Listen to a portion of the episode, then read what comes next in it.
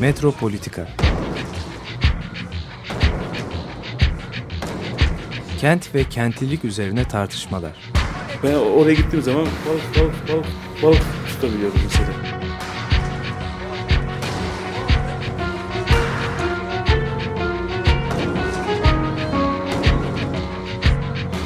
Hazırlayan ve sunanlar Aysim Türkmen ve Korhan Gümüş.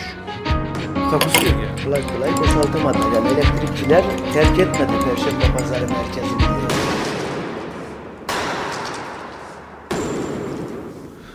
Günaydın değerli Açık Radyo dinleyicileri. Metropolitika'da bugün birlikteyiz. Ee, Aysim Türkmen rahatsızlığı nedeniyle bugün gelemedi. Önümüzdeki programda birlikte yapacağız. Ee, bugün Metropolitika'da e, Mimar Sinan Üniversitesi, Mimar Sinan Güzel Sanatlar Üniversitesi Mimarlık Fakültesi öğrencilerinden bir grubu ağırlıyoruz. Ee, niye Mimar Sinan Güzel Sanatlar Üniversitesi'nin Mimarlık e, Fakültesi öğrencileri? Çünkü enteresan bir gelişme var. Ee, okulda her hafta e, mimarlık üzerine tartışmalar oluyor. Bunlar e, kentle ilgili konularda işte e, kimi zaman Taksim, kimi zaman kentsel dönüşüm, kimi zaman e, başka konularda gündeme geliyor. E, ve e, bu toplantılar çok geniş bir ilgi görüyor. Okulda e, yani bir küçük bir hani kulüp etkinliği falan gibi değil. Sahiden okulun bütün öğrencileri neredeyse bu etkinlikle ilgili. E, ve dışarıdan insanlar da katılıyor. E, şimdi konuklarımız bu etkinlikleri düzenleyen e, arkadaşlarımız. Onları ben tanıtmak istiyorum. İsterseniz sizinle başlayalım tek tek. Ben Görkem Eskici, mimarlık bölümünde 3. sınıf öğrencisiyim. Ee, çalışmalarımıza başlarken e, aslında ana fikrimiz e, bir araya gelip birlikte bir bütün oluşturamadığımız bir e, olaylar ve gündem hakkında sadece e, küçük gruplar halinde tartışabildiğimiz ve bunu daha büyük çaplı seminer gibi panel gibi ortamlarda bir, e, bir araya gelerek tartışamadığımızdı. E, ardından hocalarla diyalogumuzun işte yönetimle diyalogumuzun kopuk olduğundan şikayetçiydik. Ve e, kendi okul binamızda olan gelişmeleri de yakından takip ediyorduk. E, olayların nasıl geliştiğiyle ilgili bir e, fikir sahibi, söz sahibi değildik. Gelişmeler gelişmeleri yakından takip edemiyorduk. E, sürecin saydam işlemesiyle ilgili oluşturduğumuz e, fikirler ve irade bir anda bir araya gelmemizi sağladı ve akabinde diğer güncel olaylarla ilgili de konuşma ihtiyacını beraberinde getirdi. Korhan hocamızın da sayesinde e, organize olmaya başladık ve artık e, konuşmacılarla birlikte, birlikte oturup karar vererek, konuları düzenleyerek e, bir araya gelme fikri oluştu. E, şu anda da ilerliyoruz. Biz öncelikle mimarlık kulübünün etkinliği olarak başladı. Ama biz sadece mimarlık bölümü öğrencileri olmayacak olarak e, bu etkinlikleri düzenlememiz gerektiğini, diğer disiplinlerle de özellikle mimarlık fakültesindeki iç mimarlık gibi, şehir bölge planlama gibi diğer disiplinlerin çok fazla iç içe olması gerektiği e, konusunda hemfikiriz. E, şimdiki çalışmalarımızı o şekilde devam ettirmeyi planlıyoruz. Evet bu enteresan e, bir şey. Hem disiplinler ayrımları ortadan kaldıran bir yaklaşım. E, hep söylenir aslında Mimar Sinan Güzel Sanatlar Üniversitesi. Ben bunu söylemekte zorlanıyorum tabii. Akademi eski adı. Evet, Akademinin e, farkı şurada söyle, e, şey yapılır da teknik bir okul değil. Aslında birçok birçok disiplin içe girdi. Hatta ortak ders gördükleri temel tasarım gibi dersleri birlikte aldıkları bir okul yapısıydı. E, ve e, şehircilik mimarlık tabii o zaman birlikte hatta endüstriyel tasarım falan da aynı fakültenin altında. Ama bir taraftan da e, kimi zaman bu uzmanlık alanlarına ayrışırken eğitimde öğrencilerin birbiriyle temas kurabildiği bir e, ayrı yapısı vardı. Yani okulun kendi yapısı diyelim. Bu dışarıdan koşullanmış bir yapı değil ama e, okulun kendi öğrenci temsilcilik mesela sistemi böyleydi. Çünkü festival düzenlenirdi benim öğrencilik zamanımda. Hı hı. Orada disiplinler sahiden iç içe geçerdi. Öğrenci e, temsilciliklerin etkinlikleri böyle sizin yaptığınız gibi etkinlikler olurdu. Mesela çeviri kulübü mü diyelim çeviri şey vardı. Yani e, özellikle yeni yayınları çevirip öğrencilere iletmek için. Orada da gene mesela sanat tarihi falan bunlar hep e, yan yana e, okul kooperatifinde sergilenirdi. Temsilcilik panolarında işte büyük harflerle yazılarak e, onları hatırlıyorum. Ama e, demek ki böyle bir e, okul e, şeyinde öğrencilerin başı çektiği bir etkinlik aslında bu düzenlenen konferanslar. Evet, e, siz de galiba e, bu Evet. etkinliklere katıldınız. Ee, herkese merhabalar önce. Benim adım Bekir Emre Ateş. Ben de 3. sınıf öğrencisiyim. Ee, Görkem arkadaşımıza da katıldığım gibi e, bu etkinliklerin bize çok e, geniş bir açı sağlayıp o skalayı biraz daha genişletip e, o sığ biraz da sığ olan o bakış açımızı daha da derinleştirmemizi sağladı. Ee, açık konuşmak gerekirse hani genelde işte panellerde e, uyuyanlar olur, işte sıkılmalar falan olur, o tarz şeyler olur. Sonuna kadar durulmaz. İki çok buçuk saat şey olmaz. boyunca e, Kesinlikle ben iki ayakta buçuk saat bekleyenler var. boyunca gözümü kırpmadan izledim. Yani bunu hani şey olsun diye söylemiyorum. Gerçekten hani o bir ruhu vardı panelin. Onu gerçekten bayağı bir yaşadık yani. Acaba o heyecan nereden geliyor? Çok merak ediyorum. Çünkü yani ben ilk başta dedim ki yani sonuna doğru ilgi azalır. Yani işte soru kısmına falan da böyle küçük bir zaman ayrılıyor işte böyle tartışmalar olduktan sonra.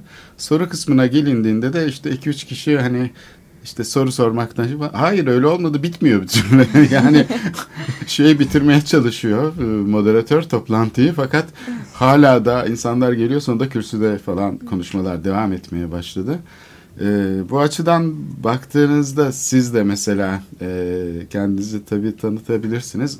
Okulun e, öğrencilerin böyle bir etkinlik yapmasını e, e- eğitimle nasıl ilişkilendirebiliriz? Yani üniversite işleviyle öğrencilerin kentle ilgili konuları bu şekilde yaklaşması arasında bir ilişki kurabilir miyiz? Hem sizi tanıyalım hem de Ee, teşekkürler. böyle Kadir. Yesir ben. Ee, mimarlık bölümünde yine aynı şekilde 3. sınıf öğrencisiyim. Öncelikle bu e, değindiğiniz nokta çok önemli bir nokta. Herkesin de fark ettiği bir nokta esasında. Bu e, panellere katılım esnasında sonuna kadar daha önce görmediğim bir şekilde gitme ve olayla inanılmaz şekilde e, diğer panelleri daha önceki panellerine nazaran e, bir ilgi söz konusu. Ben bu ilginin şu şekilde e, kazanıldığını düşünüyorum. Bir kere daha önce yapılan panellerde e, öğrencilerin bu panellere katılımı genellikle e, ya burada 3-4 tane e, affedersiniz kallavi insan var. Bu kallavi insanlar çok şey biliyorlar. Benden çok daha fazla şey biliyorlar. Ben bunlardan bilgi edinmeye gideyim. Ama biz e, bu panelleri yaratırken şöyle bir e, amaç edindik. Şimdi Biz mimarlık öğrencileriyiz. Mimarlık öğrencileri olarak çok değerli bilgilerimiz var. Bu bizim e, deneyim ve tecrübe olarak tabii bir yanda bilgi olarak e, eksikliğimiz yatsınamaz bir şey tamam ama e, edindiğimiz sahip olduğumuz çok değerli bilgiler var. Dolayısıyla biz bu panellere katılan e, insanlardan fikir anlamında çok daha eksik değiliz. Bizim de fikirlerimiz var. Sizin de hani panelde ısrarla e, Haydar Hoca'nın da bahsettiği o e, tartışma ortamı iki taraf dış muhafazakar ve iki tarafın da birbiriyle tartışarak e, bir ortak noktada bir doğruya ulaşmaları gerekiyor. E, yolunu kanıksatmaya esasında çalışmak amacımız. Çünkü öğrencilerin içinden çıktığına göre diyor bu panele katılan kişi. Öğrenciler oluşturuyor bu paneli. E, demek ki bu öğrenciler e, bu konuda söz sahibi olabilecek bir şey diyebilecek öğrenciler ve ben de öyleyim. Ama ben bugüne kadar katıldığım panellerde yalnızca dinleyici konumunda oldum. E, cesaret etme açısından bir e, kıyasladığımızda bu Eğitim deyince Önemli. aslında genelde genellikle anlaşılan da biraz bu. Yani işte öğrenciler yani orada bir şey hani edilgin bir konumda. evet kesinlikle. Hocalar düzenler işte Evet, panelleri. kesinlikle. işte onlar karar verirler. Öğrenciler de işte çağrılır. Hatta ben şey hatırlıyorum ilk e, sınıfa e, yani ilk mimarlık fakültesine girdiğimde e, nedenini bilmediğim bir şekilde kim kimse bilmiyordu aslında. Kendimizi hep toplantılarda bulurduk. Bizi yerleştirirlerdi salonlara. Sonra anladık vaziyeti. Salon boş kalıyormuş. Birinci sınıf öğrencileri de çok e, ortalıkta duruyorlar. Hem de böylece eğitilmiş olurlar diye. Salon boş kalmasın diye bizi böyle grup halinde hani vardır ya böyle 23 Birinci Nisan törenlerine falan mu?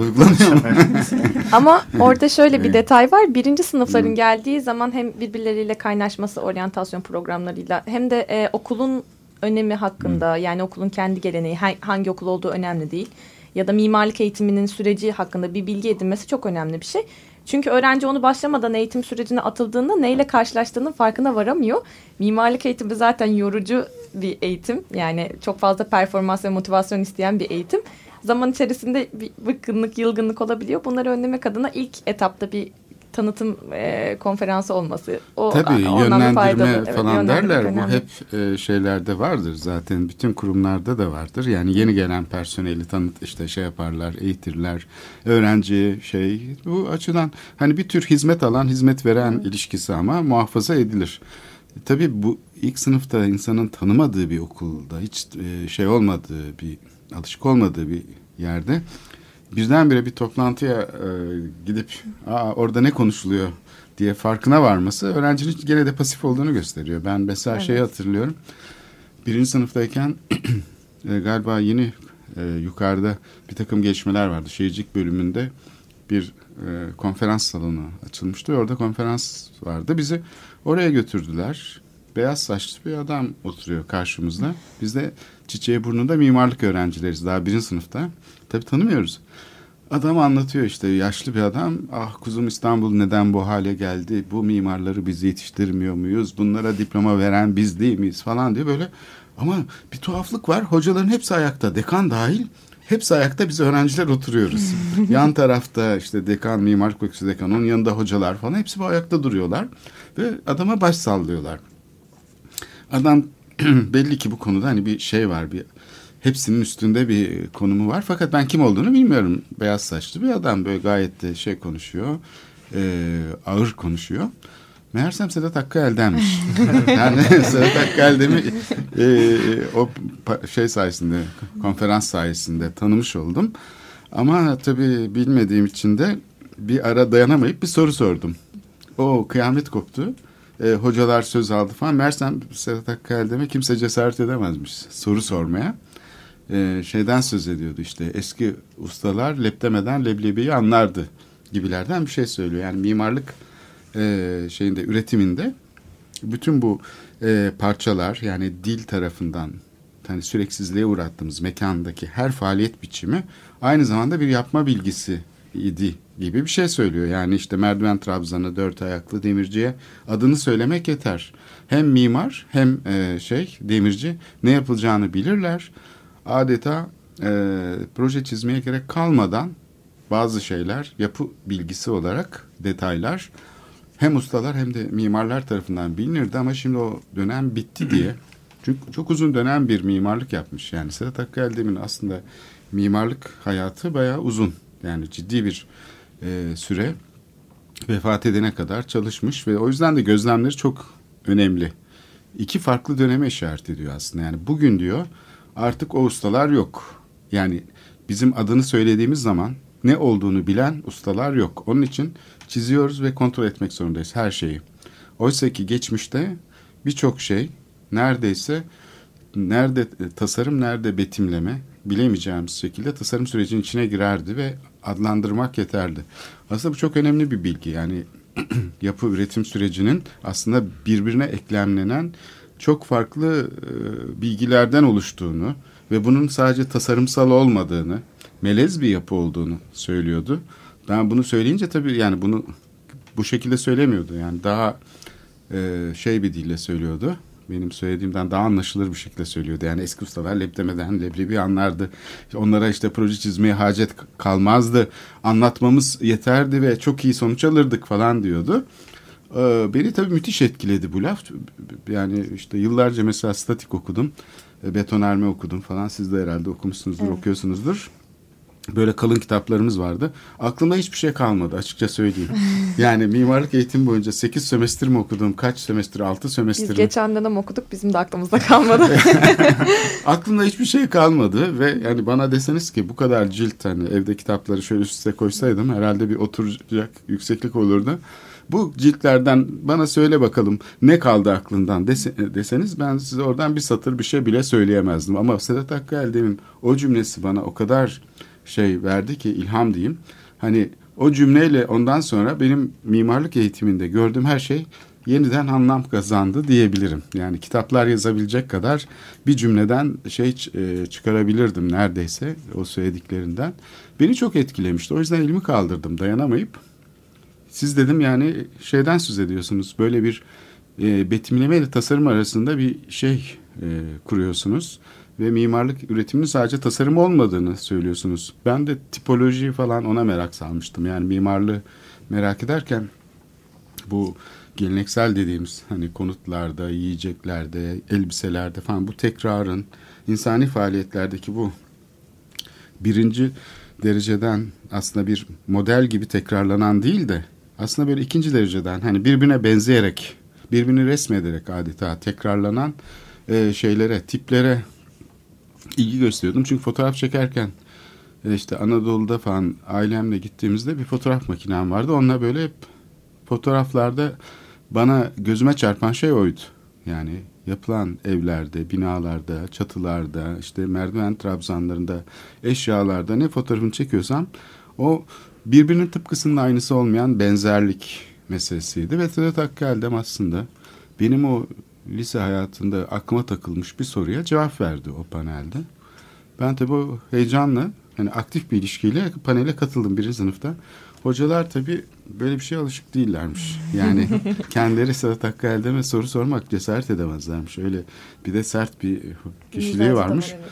Ama bana hiç öyle bir kabalık yapmadı. Son derece anlayışlı bir şekilde gülümsedi falan. Ee, böyle ee, yani olay aslında onun dışında oldu. Hocalarda oldu. Onlar nasıl oldu da bir öğrenci soru sordu Sedat Hakkı Erdem'e diye. Herhalde bilgisizliğindendir diye. Ama bir taraftan da benim hayatımın buluşuydu yani. Böyle bir insanı bir daha hayatta tabii görmedim yani. Bir kere gördüm hayatımda ve bir kere soru sorma fırsatı buldum. Aslında dediğiniz yani bu edilgin öğrenci tipiyle aslında aktif öğrenci olma hali arasında bence üniversite dediğimiz kurumda bir şey var. Yani aslında bir ikircikli durum var. Çünkü evet. üniversite dediğimiz kurum aslında bağımsız e, şey, bilgi üretimin, bilgi üretimin yer. olduğu yer. Dolayısıyla öğrencilerine böyle pek hani bir şey düz bir eğitimden geçmesini beklenen bir şey değil üniversitelerde. Hep şunu söylerim yani bir arkadaşlık gibi mesafesiz bir ilişki kurulur üniversitelerde, dünyada. Değil mi? Böyle bir şey vardır. Kent Üniversitesi kavramı e, çevredeki sorunlarla ilgilenir. E, bu tasarım bienalinde de e, gündeme gelmişti. Bu Giancarlo Di Carlo'nun Kent Üniversitesi üzerine bir makalesi vardı. Ben öğrenci temsilcisiyken o makaleyi çevirip duvara asmıştık kocaman. Böyle bir Kent Üniversitesi nedir? Nasıl çevresiyle ilgilenir? Şeyleri nelerdir falan diye. Şimdi biz Üç arkadaşımızı tanıdık sırayla. Dördüncü bir arkadaşımız daha var e, stüdyoda. Merhaba. Sizi de tanıyalım. Merhaba. Ee, ben Fırat Kaya. Ben de üçüncü sınıf öğrencisiyim mimarlık bölümünde. Ee, ben şeyden bahsetmek istiyorum. Ee, bir kere biz şöyle bir sinerji yarattık diye hissediyorum. Bağımsızız tamamen ve imece usulüyle çalışıyoruz. Yani bizim bir liderimiz yok bir e, şu an bir programımız da hani böyle şey yok. Yaptığımız şeyleri de böyle bizim bu hiyerarşi olmayan onu fark ettim evet. Şeyimize evet, çok yatay bir şey kuruyorsunuz evet. Yani biz bir işte bu organizasyonlar yapılırken hepimiz imece usulü çalıştık. Belki bu katılım da imece usulünden dolayı oldu. Herkes birbirine haber verdi. Ee, bir yardımlaşma şeyi oluştu. Ben böyle şey gibi hissediyorum kişisel olarak söyleyeyim bunu. Yani uyuyorduk ve uyandık gibi bir şey hissediyorum. Yani konuşuyorduk az önce de bu etkinlikler hep böyle bir bir grup, bir zümre tarafından düzenlenir. Yani dün yaptığımız panelde bile Aykut Hoca geldi ve sazı eline aldı yani böyle çok spontane gelişti orada düşünmemiştik hani Aykut Hoca mı yönetecek evet, bu? sordu kim onu yönetecek? aslında değil mi? Sordu da herkesin de onayını aldıktan sonra Aykut Köksal evet. Açık Radyo dinleyicilerin yakından tanıdığı bir kişidir. Hı hı. Ee, ve sordu evet. dedi ki isterseniz dedi hatta şu konuşmamı şu şekilde yapayım dedi. Ben evet. o şey sunum yaptı bir tane. Programın serbest olmasından dolayı biz hani böyle o anlık gelişmelere de açık olduğumuz için e, hep beraber bir şeyler ortaya koymaya çalışıyoruz. Aykut Hoca da fikrimizi aldıktan sonra akabinde moderatör oldum. O ana kadar mesela kimin moderatör olacağı ile ilgili herhangi bir şey belirlememiştik aslında. Yani konuşmaların sohbet e, ortamında e, evet. karşılıklı fikir alışverişiyle ilerleyeceği e, öngörüsüyle yola çıkmıştık çünkü. Aslında düşündüğümüz gibi de oldu paneller. Aslında konuşmacılar da çok rahattı. Evet. Yani ben de konuşmacı olduğum için bunu söyleyebilirim. çok rahattı çünkü konuşmacılar da özellikle Aykut'un mesela konuşmasında da vardı. Salona böyle dönüp e, şey alarak hani sorular sorarak ya da işte bir şeyler böyle konuşmasını yer yer böyle yer şeylerden geçirerek yani salonun da görüşünü alır gibi e, bir soru ortaya atarak falan ya keyifle anlattı. Öyle olduğunu hissediyorum.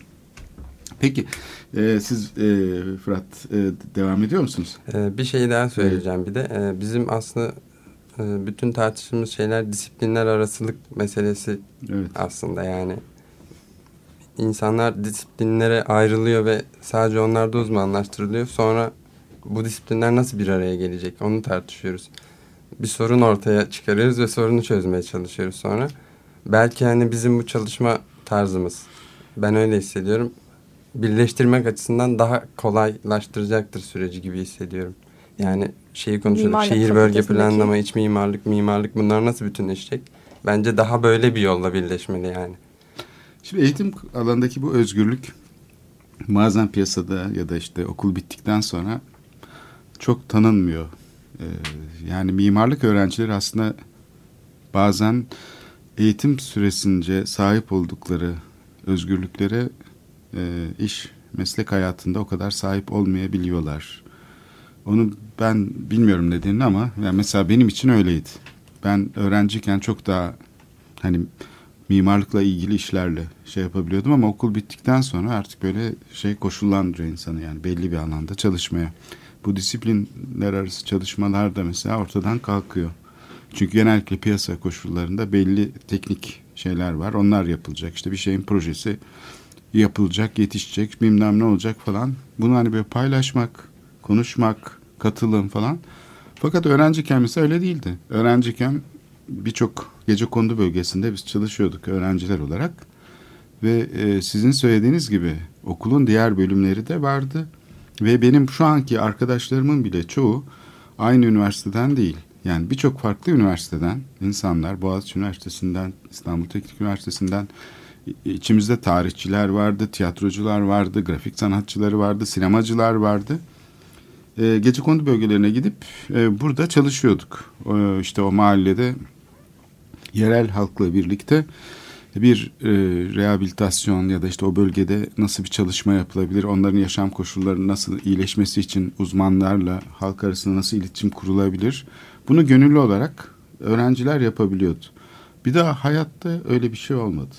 Yani ben bunu size açıklıkla söyleyeyim.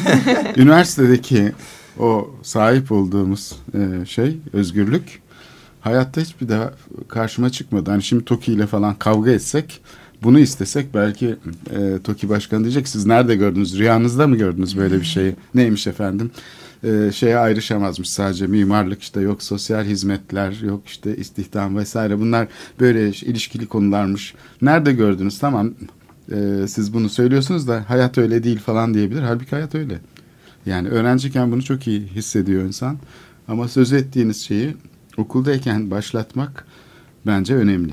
Yani üniversite eğitiminin zaten esası bu. Ondan sonra da belki hayatın kendisiyle de ilişki kurduğunda insan bunu arıyor. Ben de hep hayatım boyunca aradım yani.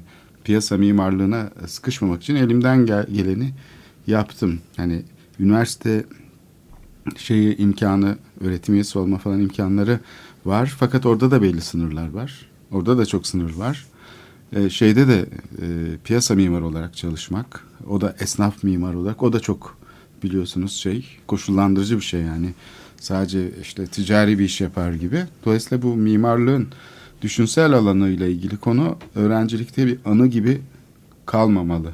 Ondan sonra insan hayatı boyunca zaten hep bunu arıyor. Yani bu edinilmiş olan kimlik yani mimarlık bir kimlik olarak üniversite kurumunun tanımış olduğu insanlara bir kimlik.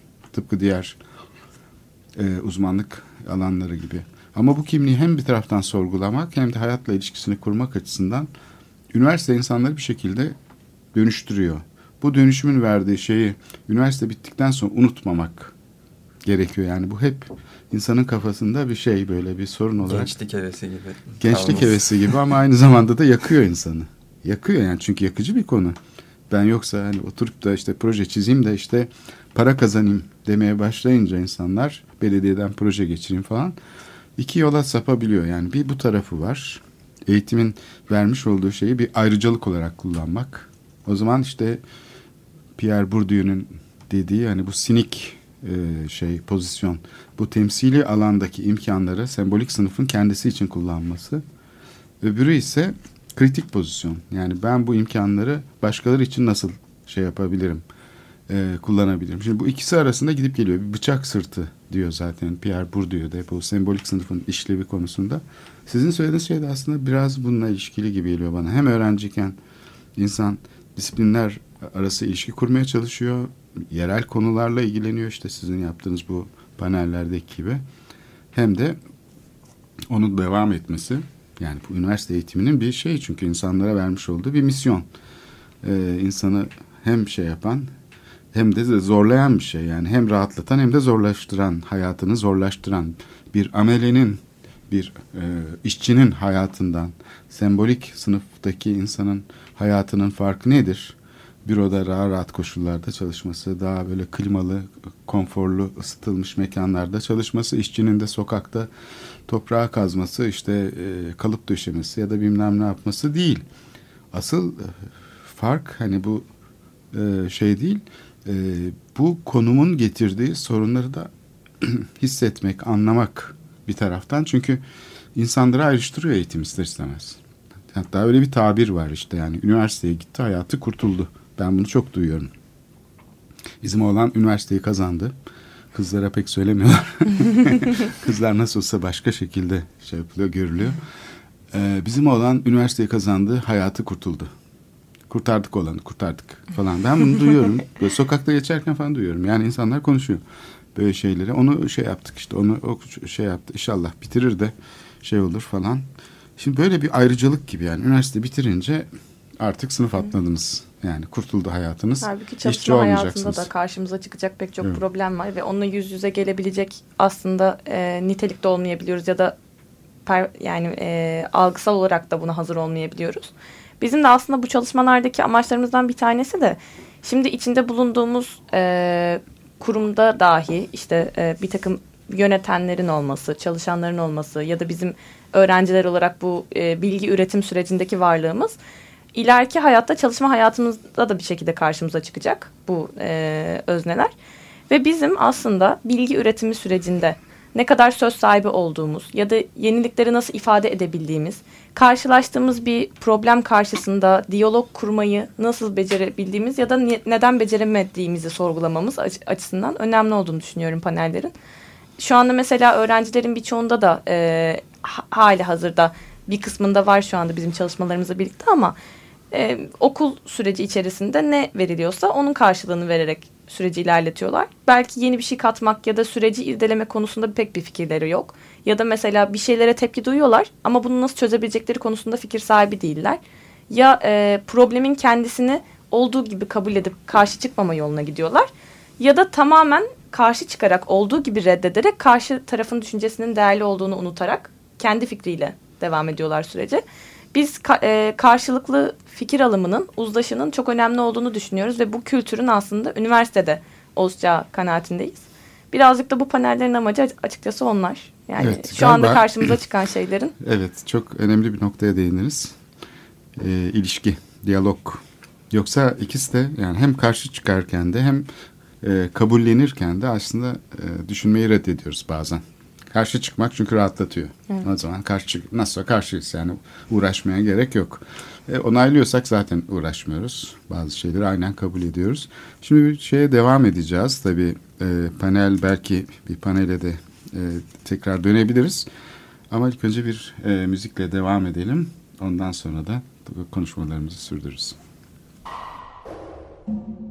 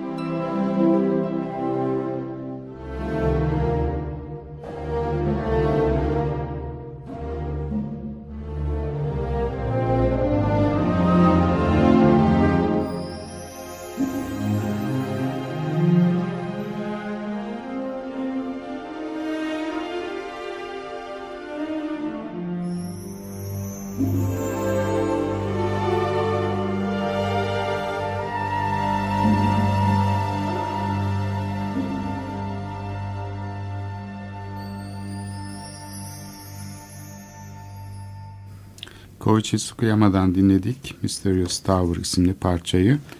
E, Mimar Sinan Güzel Sanatlar Üniversitesi Mimarlık Fakültesi öğrencilerinden bir grupla birlikteyiz bugün Metropolitika'da.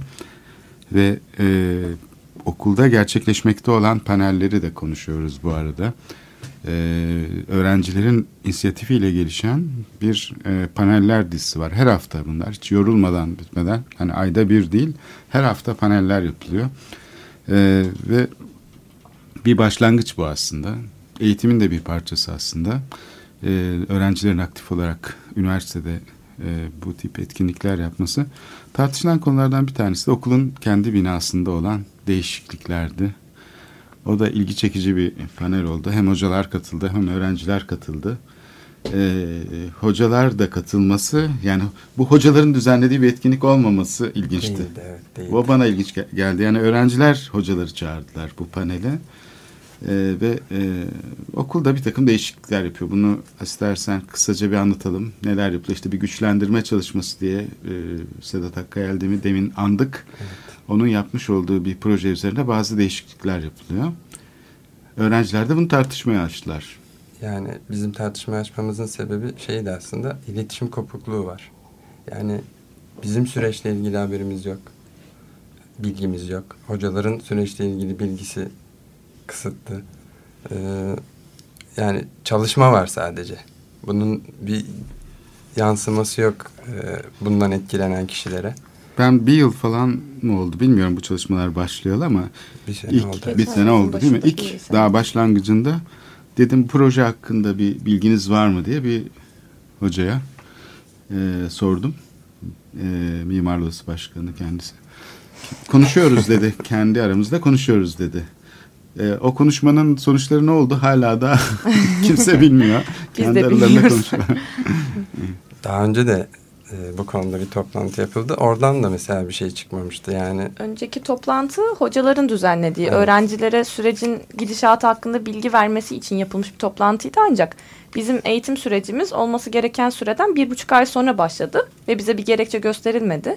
Biz yazın okula staj belgeleri vesaire için gidip geldiğimiz dönemlerde ne olduğu ile ilgili bilgi almak istediğimizde hiçbir kanal dekanlıkla dahil yeteri kadar fikri olmadığını, bilgisi olmadığını söylüyordu çalışmayla ilgili. E, sadece okulun içi tamamen güçlendirme çalışması adı altında duvarları işaretlenmişti. İşte temel güçlendirmesi başlamıştı. Bir taraftan şantiye alanı olmuştu yani bina. E, zaman içerisinde bir, böyle bir toplantı hocalar tarafından yapıldı. Yoğun bir e, tepki ve soru işaretleri var kafada diye. Ancak okul zaten bir buçuk ay geç açıldı. Onun da akabinde sanırım bir iki ay sonra yapıldı toplantıda yanılmıyorsam. Evet. Ama bu da yeterince bilgilendirici olmadı. Çünkü zaten olayın e, tarafı olduğunu bildiğimiz hocalarımız kendi aralarında bir uzlaşıya varmamışlardı. Biz de olayın ne olduğunu algılayamıyorduk o toplantı nedeniyle. E, sonra zaman geçtikçe Güzel Sanatlar Fakültesi şimdi iki ayrı binadan oluşuyor bizim aslında e, içinde bulunduğumuz okul binası. Ancak işte entegre olmuş durumda sonraki müdahaleler Sedat Hakkı Eldem'in Evet. yaptığı. E, Eski Meclisi Mebusan binası. Evet. Çifte Saraylar diye adlandırılan Evet, iki, Saraylar iki tane önemli kültür mirası yapı. Bir tanesi yangın sonrası meşhur akademi yangını 40'lı yıllarda mı olmuş bu yangın işte e, eski 45 45 civarında. O yangın sonrası e, içi tabii yeniden yapılmış ve aslında burada ilginç bir e, restorasyon problematiği var. Yani modern bir yaklaşımla içi dönüştürülmüş bir taşıyıcı yapı içine konmuş ama çok da zarif bir yapıdır. Yani e, sahiden Eski yapının da taşıyıcılarına e, gönderme yapacak şekilde bir takım ince Evet. zarif kolonları vardı Evet. binanın içinde. evet. Ve biz binayı da tabii kullananlar olarak, öğrenciler olarak hep şunu e, beğendiğimizi birbirimize ifade ederdik. Bir mekandan bakıldığında başka bir mekanın algılanabiliyor olması, mekanlar arasındaki boşluklar ve tül etkisi dediğimiz yani böyle saydam, e, her tarafa açık, galerilerin birbiri içerisinde entegre olduğu bir alandan Bir bahsediyoruz. boşluk değil aslında bir agora değil mi orası Evet, şey evet. Ee, ve e, sanat etkinliklerine sahne olan bir yer yani sergilerin açıldığı işte gösterilerin yapıldığı hatta forumların yapıldığı geçmişte öğrenci forumlarının da yapıldığı yer Ee, bu bugün o üniversite binalarına baktığımız zaman daha işlevsel yapılırsa işte bir koridor geniş bir hol görüyoruz ama böyle toplanma yerleri ortak buluşma yerleri yani bir sofa gibi e, pek yok şimdiki üniversitelerde. Şimdiki güçlendirme çalışmasında da tabii genel olarak karşı çıkılan noktalardan bir tanesi e, Sedat Hakkı Heldem'in e, telif hakkı ile ilgili mevzunun da ötesinde mekan algısının tamamen değiştiği, çok kapalı mekanların olduğu e, ve bunun yani mimarlık fakültesinin bu kadar deneyimli yetkin hocaları varken e, dışarıdan bir takım e, firmalara ihale yoluyla verilmesi, o şekilde sürecin işlemesi ve hocaların fikrinin çok fazla alınmaması. Yani bu süreçte yine bizim altını çok fazla çizdiğimiz öğrenciler olarak diyalog kurulamaması e, çok önemli bir etken. E, yalnız tabii bu Güzel Sanatlar Fakültesi'nde yapıldı şu anda. Mimarlık Fakültesi'nde de çalışmaların başlayacağı e, bilgisindeyiz. Biz de bunun öncesinde e, neler yapabiliriz? Bir araya gelip konuşursak neyi çözebiliriz? Kendi içimizden proje neden çıkartamıyoruz? Ya da çıkartılırsa bu e, nasıl konuşulup sürece bağlanabilir? Dışarıdan da bir mimardan hizmet alınabilir aslında. Tabii o da yapılabilir ama yani yoksa okulda kimse ilgilenmek istemiyorsa. ama işte, bu konuların tamamı mutabakata varılarak e, ulaşılması gereken süreçler. müteahhitle Mesela- yapılması peki enteresan gelmiyor mu size? Yani Zaten- müteahhitin evet Evet, Bir çok böyle yani. kritik bir restorasyon projesine bir müteahhitin aynı hassasiyetle yaklaşmasını belki kendi e, kişisel olarak hassas yaklaşıyor olabilir ama e, o anlamda bu kadar detaylara falan hakim olmasını beklememiz zaten güç. Bizim de Evet. karşı çıktığımız noktalardan bir tanesi dediğiniz gibi bu nokta. Şimdi mühendislik çalışması da son derece yaratıcı bir çalışma. Siz demin söylediğiniz yani o yatay yüklere karşı Sedat Hakkı Eldem'in duvarları kullanmış olması ve taşıyıcıları aynı Hilton'un kapısında olduğu gibi mesela Hilton'un kapısına da bakarsanız oradaki kolonlar da son derece incedir. Çünkü arkasında bir yapı vardır. O yapıya yüklemiştir yatay yükleri ve orada müthiş ince sadece basınca çalışan elemanlar. Şimdi bu çok e, ilginç çünkü ahşap yapıda da aynı şey var. Yani dışta masif yığma tuğla duvarlar var saray yapılarında. İçeride gene böyle zarif bir ahşap strüktür var. E tabii yani bir de telif hakları var. Yani Sedat Hakkı Eldem herhalde Mimar Sinan Güzel Sanatlar Üniversitesi deyince en üst düzeyde duran kişi hala rahmetli. Herhalde sağlığında da öyleydi ama bugün de herhalde okulun onu e, bir şekilde gözetmesi lazım. Yani telif haklarını koruması lazım. Saygı göstermesi lazım. Sayeden bu telif hakları denen mesele açısından da e, okulun üniversite gibi bir kurumun bunu değerlendirmemiş olması çok şaşırtıcı. Efendim tabii ki olabilir. Müdahaleler mümkündür ama bunun yaratıcı bir şekilde yapılması lazım. Yani çok farklı alternatiflerin araştırılması ve Sedat Hakkı Eldem'in ana fikrini orada koruyacak bir müdahalenin e, nasıl korunabileceği üzerine sorgulayan bir çalışmanın yapılması lazım. Onun yerine paldır küldür işte şey yapıyoruz diye yönetmeliğe uygun hale getiriyoruz kolonları diye. O zaman gidin Topkapı Sarayı'nı getirin bakalım. Kolay mı? Evet yani Evet. Mimar Sinan'ın Fındıklı e, binası gerçekten bence çok böyle süslü bir bina olmamasına rağmen tarihi olarak Topkapı Sarayı kadar işte Sultanahmet Camii kadar değerli bir bina bence. Belki sonradan değiştiği için önemsenmiyor olabilir bu. Yani Sedat Hakkı Erdem tarafından çok fazla değişikliğe uğratıldığı için önemsenmiyor olabilir ama Sedat Hakkı Erdem döneminden kalan bize bir miras bu bina. Aslında bakın oradaki mevcut e, çifte saraylar 19. yüzyıl yapısı ve bu hep karşımıza çıkan bir şey. Süslü oldukları için de kültürel miras olarak kabul görüyor mesela. Ben şimdi adalarda falan bakıyorum böyle yapılar var. Ama modern yapılar Sedat Hakkı'nın yapmış olduğu Evet. müdahale gibi kültürel mirastan sayılmıyor. Evet. O e, tekrarlanan e, 19. yüzyıl kapitalizminin ortaya koymuş olduğu modernleşme sürecinin aslında ilk başındaki e, kiç örnekler diyeyim ya da şey bunlar son derece şey çok rahat ama e, şey ortaya çıkmıyor.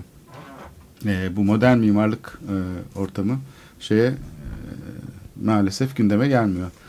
Siz ne diyorsunuz peki panelleri düzenleyen bir kişi olarak özellikle bu birinci panelde bu epey bir masaya yatırıldı.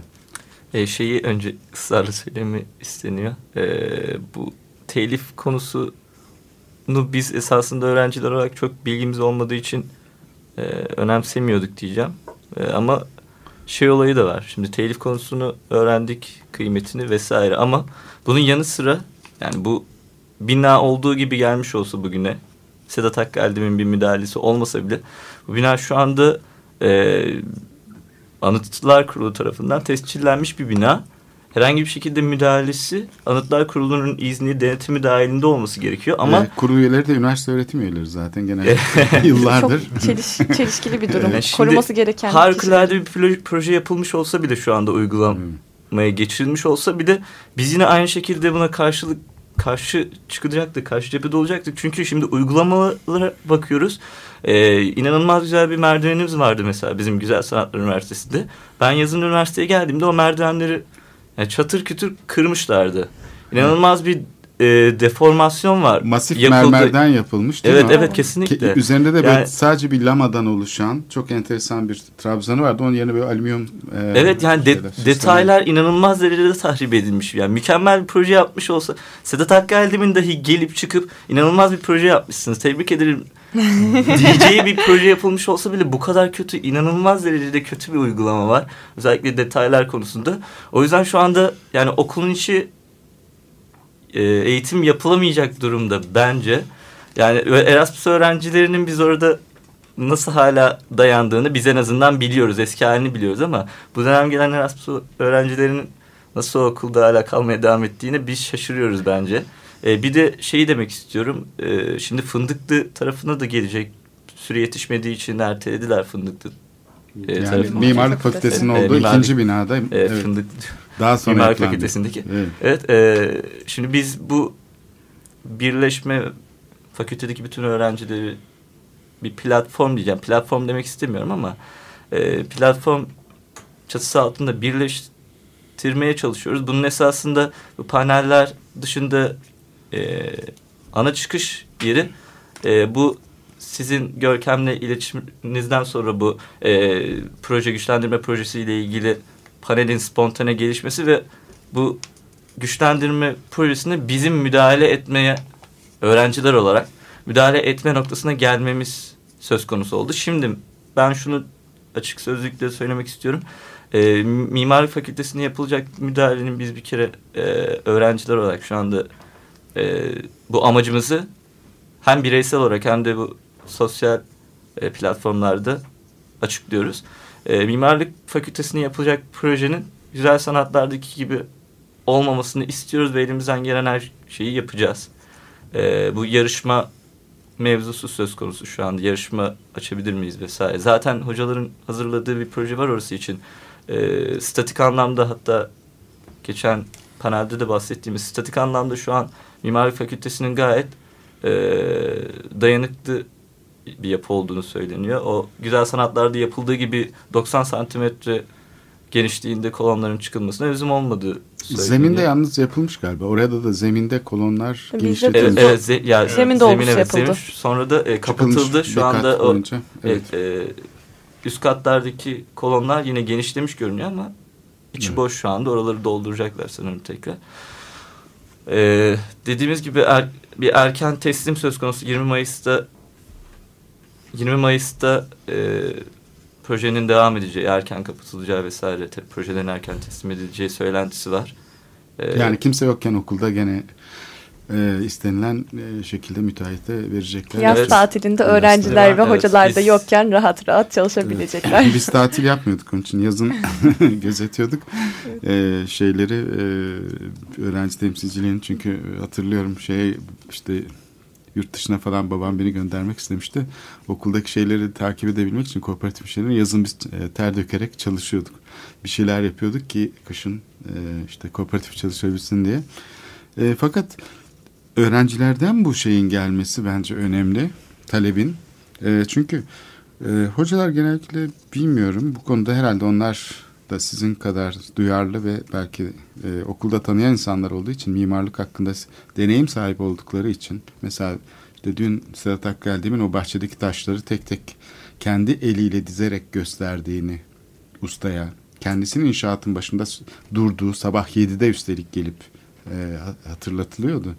E, bunun gibi bir şey yani mimarlık dediğimiz şey işte bir müteahhite emanet et ondan sonra istediğini yapsın değil her dakikasıyla da her aşamasıyla da müellifin e, uygulamayla gidip gelmesi gerekiyor. Yani bir mekik dokuması gerekiyor. Proje aslında o şekilde gelişiyor. Programın sonuna geldik ne yazık ki. Değerli destekçimiz Cana Sila'ya da teşekkür ediyoruz e, programı desteklediği için. E, sizlerle de bu e, şeyin devam edeceğini düşünüyorum. İlişkimizin Açık Radyo'da sizi konuk etmekten çok memnun olduk. Mimar Sinan Güzel Sanatlar Üniversitesi Mimarlık Fakültesinden e, arkadaşlarla. E, tekrar görüşmek dileğiyle diyorum. Hoşçakalın. İyi haftalar. Teşekkürler. İyi haftalar. Teşekkürler.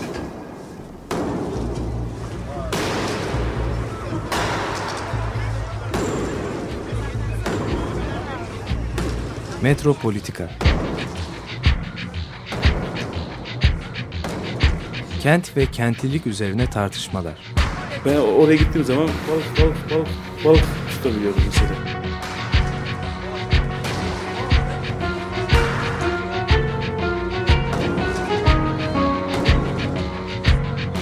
Hazırlayan ve sunanlar Aysim Türkmen ve Korhan Gümüş. Takusuyor yani. Kolay kolay boşaltamadı. Yani elektrikçiler terk etmedi Perşembe Pazarı merkezini.